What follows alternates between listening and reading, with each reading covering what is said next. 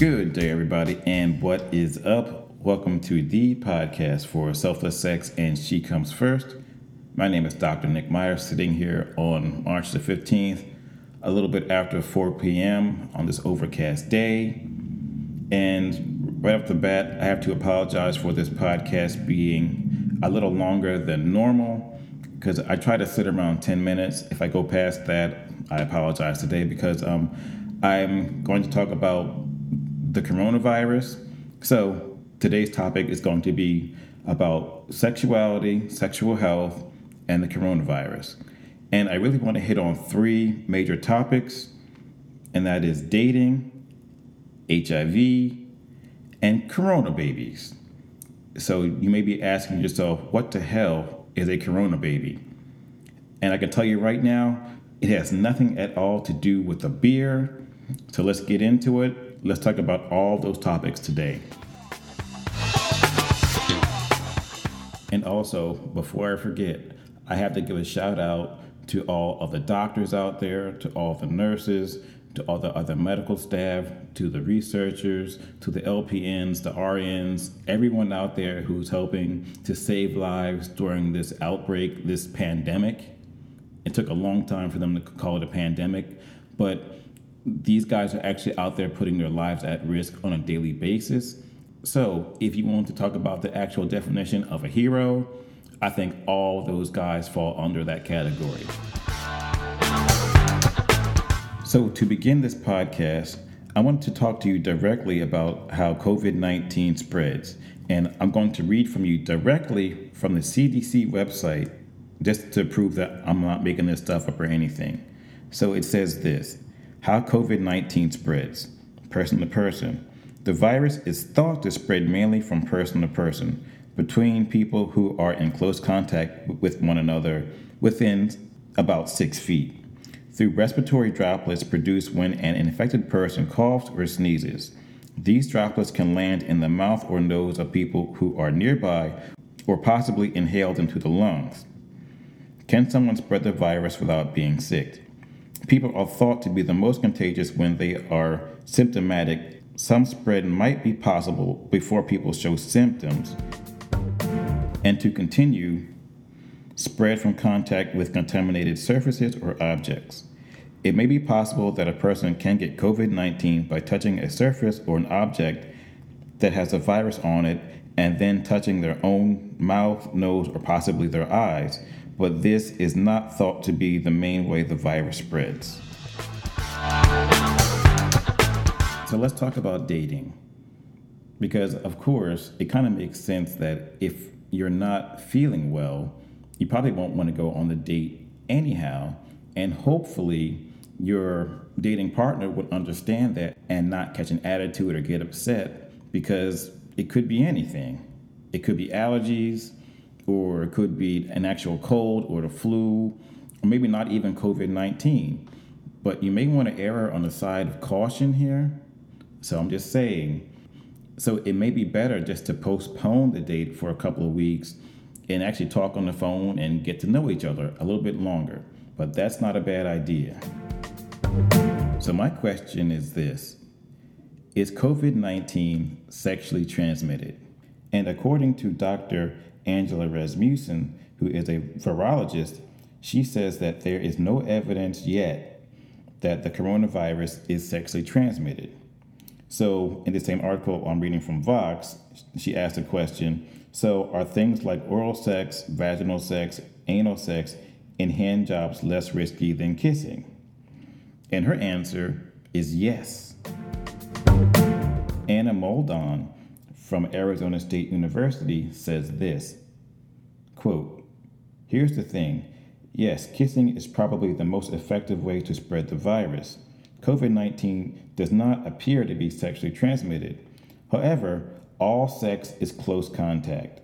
You're breathing on one another, you're, you're hopefully touching each other a lot. I guess I couldn't imagine everyone showering, sanitizing yourself when you come to the house, and then showering before and making sure that you're, that you're never face to face, but it doesn't sound like a lot of fun. The short line on this is that all sex is close contact. It's the definition of close contact. So there is no way to have it without risking transmission. Let me say this really quickly. For those of you who are active on the booty call sites, you may have to change your game up a bit.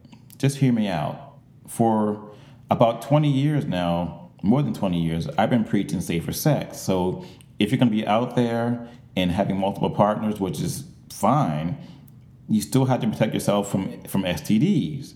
And that's usually been my line. But this time, you really can't kiss your partner.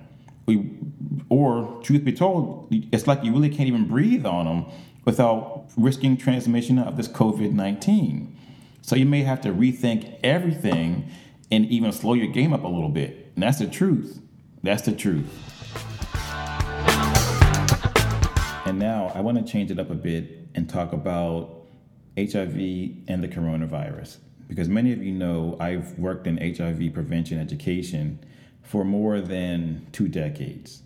And I'm still working in HIV pre- prevention as a case manager. And a really nice article came out in POZ Magazine, POZ, on March 2nd, and it was one of the first articles that, that actually discussed the coronavirus and HIV. So, what I'm going to do right here is just read a piece of the article that discusses the possible complications with those who are, are HIV positive. It is a very nice article. So, here we go.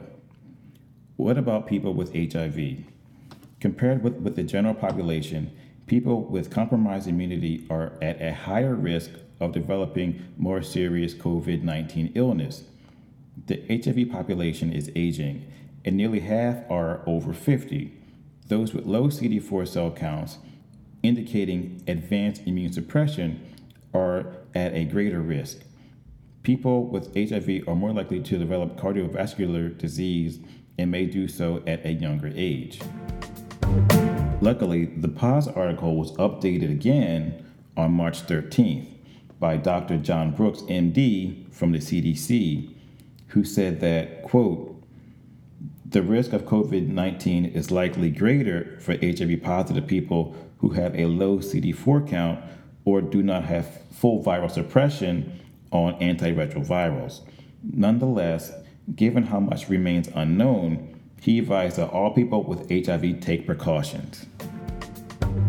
Dr. Brooks continued by recommending that people who are HIV positive have at least a 30 day supply of medications, keeping up to date with their flu and pneumonia vaccines, and establishing a plan for clinical care if isolated or quarantined. Finally, he advised, quote, maintaining a social network, but remotely. Social contact helps us stay mentally healthy and fights boredom.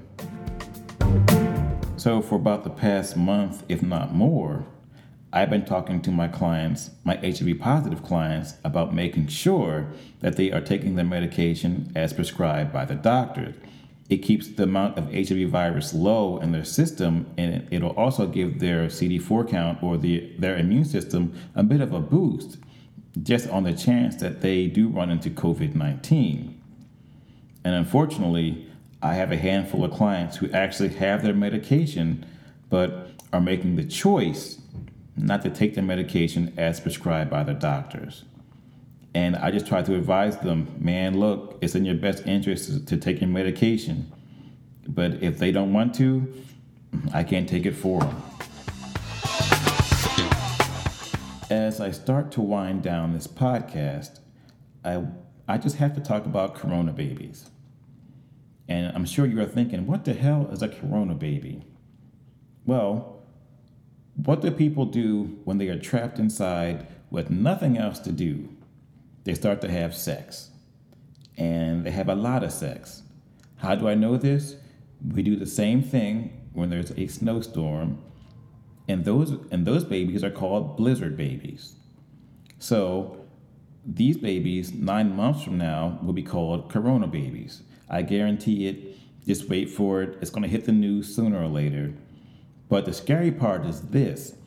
This time there are millions of people who are going to be who are going to be stuck inside having a lot of sex. So, my suggestion is this. get yourself ready.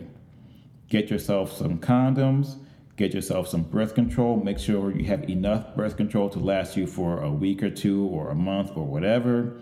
Get some lube, get some batteries or, or whatever you need. Start to prepare now. People are out there buying, buying toilet paper and hand sanitizer. You also need to buy some condoms.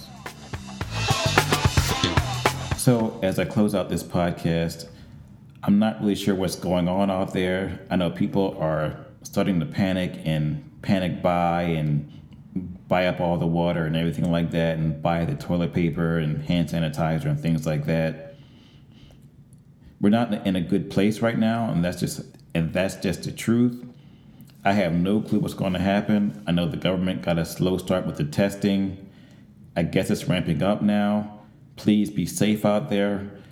One of the easiest things you can do is wash your hands, try not to touch your face.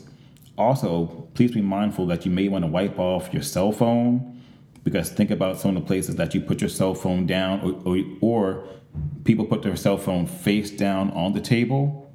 And also, you may want to just spray down your doorknobs too, because who knows how many people come in the house on, on a daily basis, touch the doorknobs, and who knows where those hands have been. I just want to plant that little seed out there. So, everyone, stay strong, stay tuned, and I'll talk to you soon.